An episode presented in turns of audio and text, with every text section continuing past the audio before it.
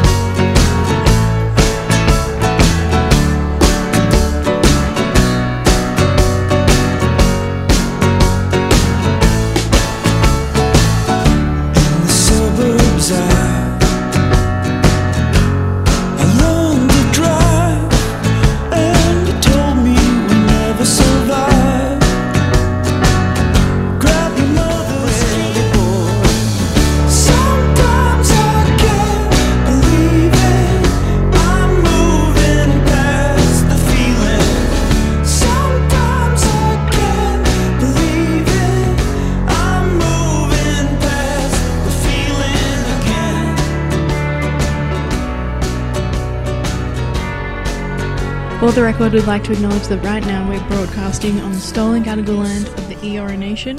We pay our respects to elders past and present and extend that respect to any First Nations person listening.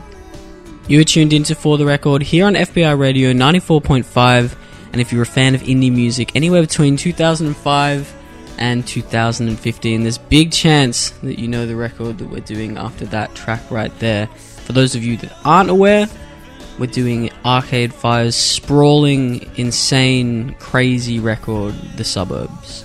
That right there is the title track. If you tuned in to For the Record for the first time, we're a weekly album show here on FBI. We're going to go through the suburbs from start to finish, the whole thing in its entirety, talk about its legacy, influences, sound, production, and so much more. So stick around on 94.5 FM. Let us know where you're coming in from on 0409 945 945, whether that's digital radio or streaming at FBIRadio.com. Now, Arcade Fire at the time were obviously a product of the music that they had released up until that point. Their first two records were epics, sprawling, all over the place, gang vocals everywhere. Saying just saying epic is kind of feels like a little bit of an understatement, but you get what I mean. And the suburbs is definitely no less epic, but I think it definitely dials down the intense emotion of Win Butler and kind of forces him to kind of look a bit more into himself and and look at the music that he's making from maybe a little bit of a perspective that they hadn't done up until that point. Yeah, I mean, the suburbs definitely feels a little bit more subdued in the most uh, arcade fiery way. It's, I'm sure you're probably thinking subdued how, but very much in the Arcade Fire catalogue, this is the most quote unquote laid back they would have been. It feels very much this whole record like a storybook uh, narrative, don't you reckon, Dan? Yeah, definitely. And it's it's it's it's obviously very telling that the cover is is a car parked in a driveway because this album to me feels like a drive, literally a drive through the suburbs, as cliche and corny as that sounds. I think that this this album is one of those records that truly depicts exactly what it's trying to get across. You could even kind of call this album local. It's that kind of it's got that kind of warmth that really kind of reels you in, and Win Butler is so so good at um, inviting everybody to to kind of be a part of what he's trying to present. What's your favorite part of this record, Dan? I mean, if you want my honest opinion, "Ready to Start" I think is is one of the best tracks on this album. I think it's everything I want in an Arcade Fire song. But aside from that, I I really love the fact that they do a lot of um, reprises. And I, I, think that I was thinking about it last night. I think it makes total sense that albums do reprises and re kind of um, reimagine ideas that were previously explored in the album before. Just because books do it, movies do it, and I, I think that you know any any album that wants to kind of really truly tell a story, there's there should be no reason why you can't revisit like they do um, with the first track, The Suburbs, at the very end. Win Butler kind of like bookends the album by reimagining the start of the song, um, kind of from a new perspective after the whole album's finished and he's done telling his story, which I think is really, really interesting. Well, there you go. Here's your reason to keep listening. We're going to jump into Ready to Start here on FBI. On For the Record, my name's Maya Billick. I'm with Dan Gordon. Stick around, get in touch on 0409 945 945.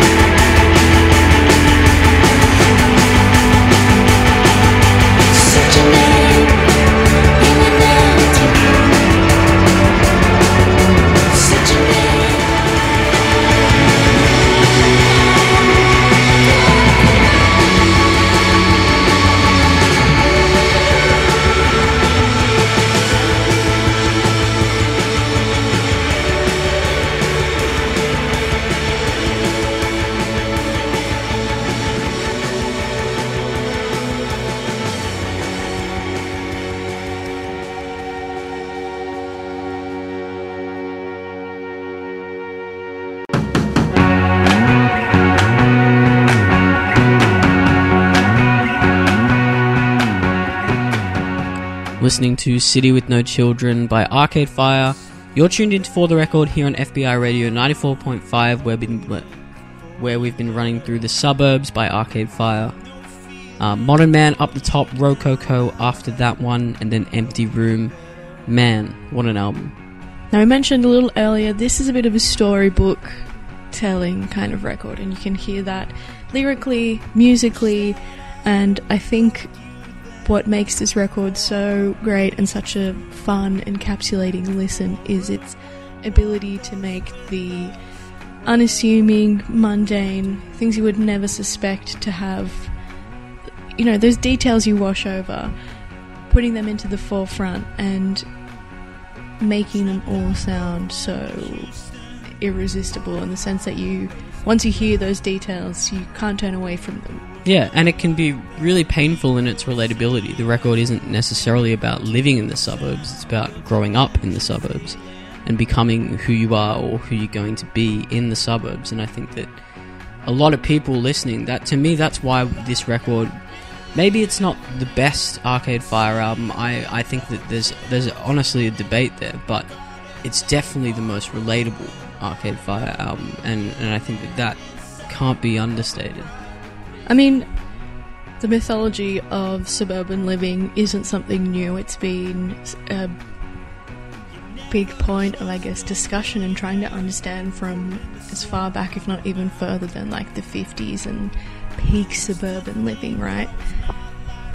The suburbs over time has definitely changed, evolved, developed, but I think if you too grew up in in the burbs and suburban living, I think what we can all relate to is that feeling of potentially being a little bit trapped, maybe stifled to a degree, feeling like its own world within a bigger world and wanting to get out, running away. That kind of thing, no? Yeah, where you grow up is where your morals, ethics, and aesthetic of your perfect, quote unquote, perfect life is formed. And I mean, often this album is a pretty painful reminder that it doesn't always end up going how you planned or how you wanted, and that can lead to apathy rather than empathy. There's a real feel that the narrator of this record has become someone or something that they actively despise growing up. And it's really kind of difficult to listen to that when you when you are listening with that context. And it's like deceptively fun at the same time, so you really have to go back and unpick what you just heard. Yeah, I mean, I don't think it's necessarily fun nor not fun. I think it's just it's it, it kind of really truly is an album that, that exists on a plane of, of like living, mm. and and what that kind of means is as as quote unquote deep as that is. I think that it, it truly truly does, and you can can kind of hear Win Butler almost having like a little bit of like a midlife crisis on this album. I was just about to say that. You can definitely feel the sense of dread with I had all these big hopes and dreams growing up. I would never come back to this place. I'm going to leave. And I feel like it's all too common a tale that it, for some reason this is making me think back to high school, you know, with the whole so many kids that I went to school with were their biggest ambition was I'm going to come back right here and be a teacher here and Mm. that was the depth and end of where their world started and ended but you get the sense on on the suburbs and from Win Butler that he regrets thinking that and wishes that he didn't end up back in the same place. Yeah, and I mean, you can even kind of hear that in in the way that he delivers his lyrics. They're if you obviously if you're a fan of Arcade Fire, you know that they're they're he, they that they're known for extremely energetic, really kind of over the top. Not all the time, but a lot of the time, um, almost like kind of like shouted lyrics. Um, and here he kind of only ever raises his voice just to create a mood, just to show that kind of angst. Um, the whole album is kind of really delivered with this almost like melodic wash, almost like this nonchalance, where he he's he's sort of over it in a way, and and that's kind of that's kind of the the tone of the entire record. Yeah, it's definitely the combination of those feelings of honesty, angst, and then these big, grandiose, full body room studio orchestral arrangements coming together with this like hasteful, passionate delivery that paints a picture of this world of its own. It's mesmerizing. You lean in closer physically as you're listening to it, and you start to picture it as if you've already been there. Yeah, and I think that all that kind of combines with Arcade Fire not feeling as though they have to always be over the top. kind of kind of creates one of the most um, colorfully melodic and interesting albums that they'd done up until that point, and definitely one of the best in their catalog. You're on FBI Radio listening For the Record. Going through the suburbs by Arcade Fire. This one right here, Half Light 1. Don't go anywhere.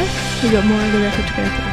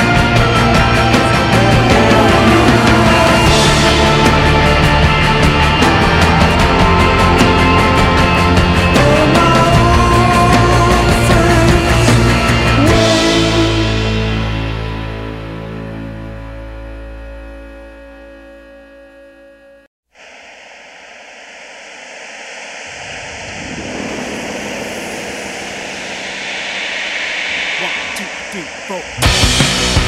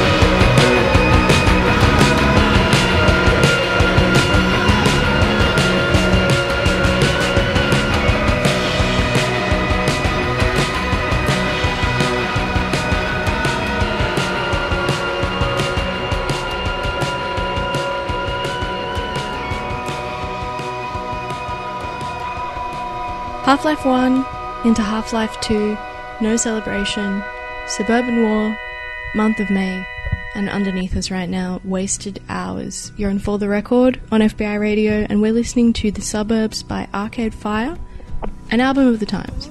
Yeah, and it definitely feels really apt calling it an album of the times. I I still remember when this came out. Um, it was everywhere. I you couldn't escape it, even if you didn't necessarily like Arcade Fire. You'd for sure known that they'd release an album because it was kind of all anyone was talking about at that point in 2010. Totally. And I think it goes without saying that even the artwork is iconic. Um, it's definitely something that I recognized before I'd even really listened to it. And it's something that also, in getting ready for today, Dan, doesn't really feel like there's anything that sounds quite like it. Like, I sort of struggled trying to think of a contemporary or artist this was inspired by. And it wasn't until you said Bruce Springsteen that I kind of was like, that's it, that's really true. But it's not quite spoony, it's not quite shinzy. Yeah, no, they definitely were a band kind of unlike anyone making indie rock in the early 2000s and then into the 2010s. Um, Bruce Springsteen, I think, is like a, a fairly accurate reference point. Maybe not for their early work, but definitely for this album. And then also Tom Petty is another one. I think that they kind of sound fairly similar, um, or at least maybe Win Butler's kind of taking a lot of inspiration from the way that they made music back when they were super prolific. But I think this is an album that Win Butler needed to get off his chest. It, really feels like um, something that had been weighing on him for a long time, and really seemed like something he needed to do to kind of move on and continue the Arcade Fire project into the next ex- into the next destination, which would obviously be Reflector. But yeah, the suburbs I think is is one of those records that aged incredibly well. I think will continue to age remarkably well. It's a record that, as much as it is a time, it's also a place, and you can kind of reach out and grab this one. And for the record, we're going to dip into a little bit more of the suburbs. This one right here, Deep Blue. We're in the tail end of the record. Don't go anywhere. More for the record up next.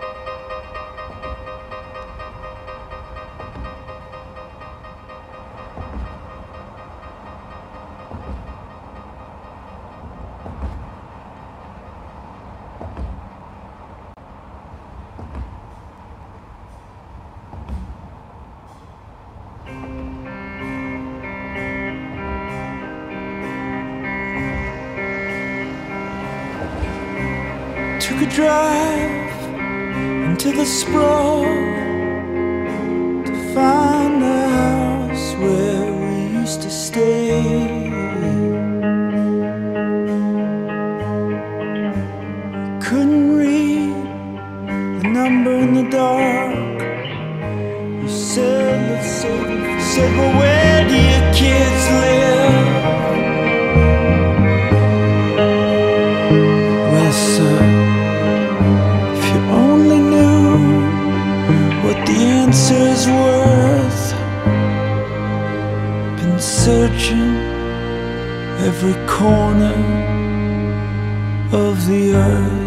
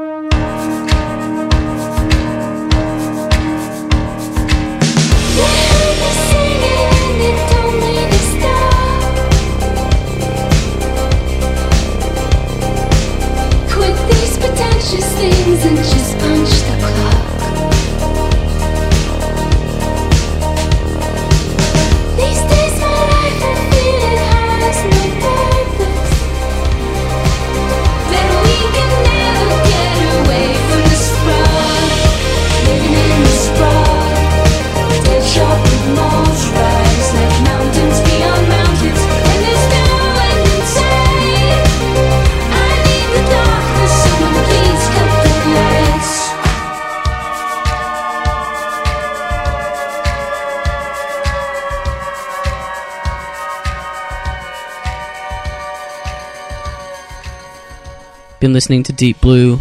We used to wait after that one. Sprawl 1, brackets Flatland. And then the epic Sprawl 2, Mountains Beyond Mountains. Definitely one of my favourite moments on this record. Um, and one of the most popular moments in general in the Arcade Fire canon. And definitely a little indicator as to where they were kind of going to go next um, in their more dancier route on Reflector, which was also produced by James Murphy, so it's no surprise it had a little bit of a dancier edge to it, but I digress, we're not talking about Reflector. Um, thank you so much for listening to Arcade Fire with us. You've been tuned in to For the Record. You can find us wherever you get your podcast from. You can grab the highlights reel, or if you want to listen back to today's show in full, just head to fbiradio.com slash programs. Click on For the Record, and you'll see Arcade Fire's The Suburbs in there, plus all our past episodes. Check us out on Instagram at For the Record FM. If you want to get in touch, For the Record at fbiradio.com is the spot to do so. But on that note, we're going to leave it with Kiki Amberber on lunch. We'll see you next week.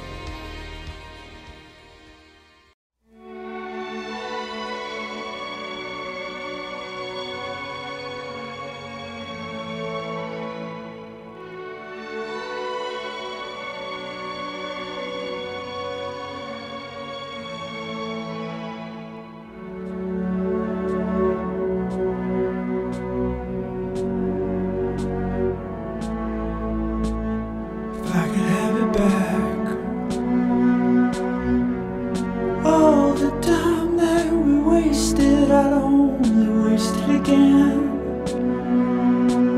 If I could have it back, you know I would love to waste it again.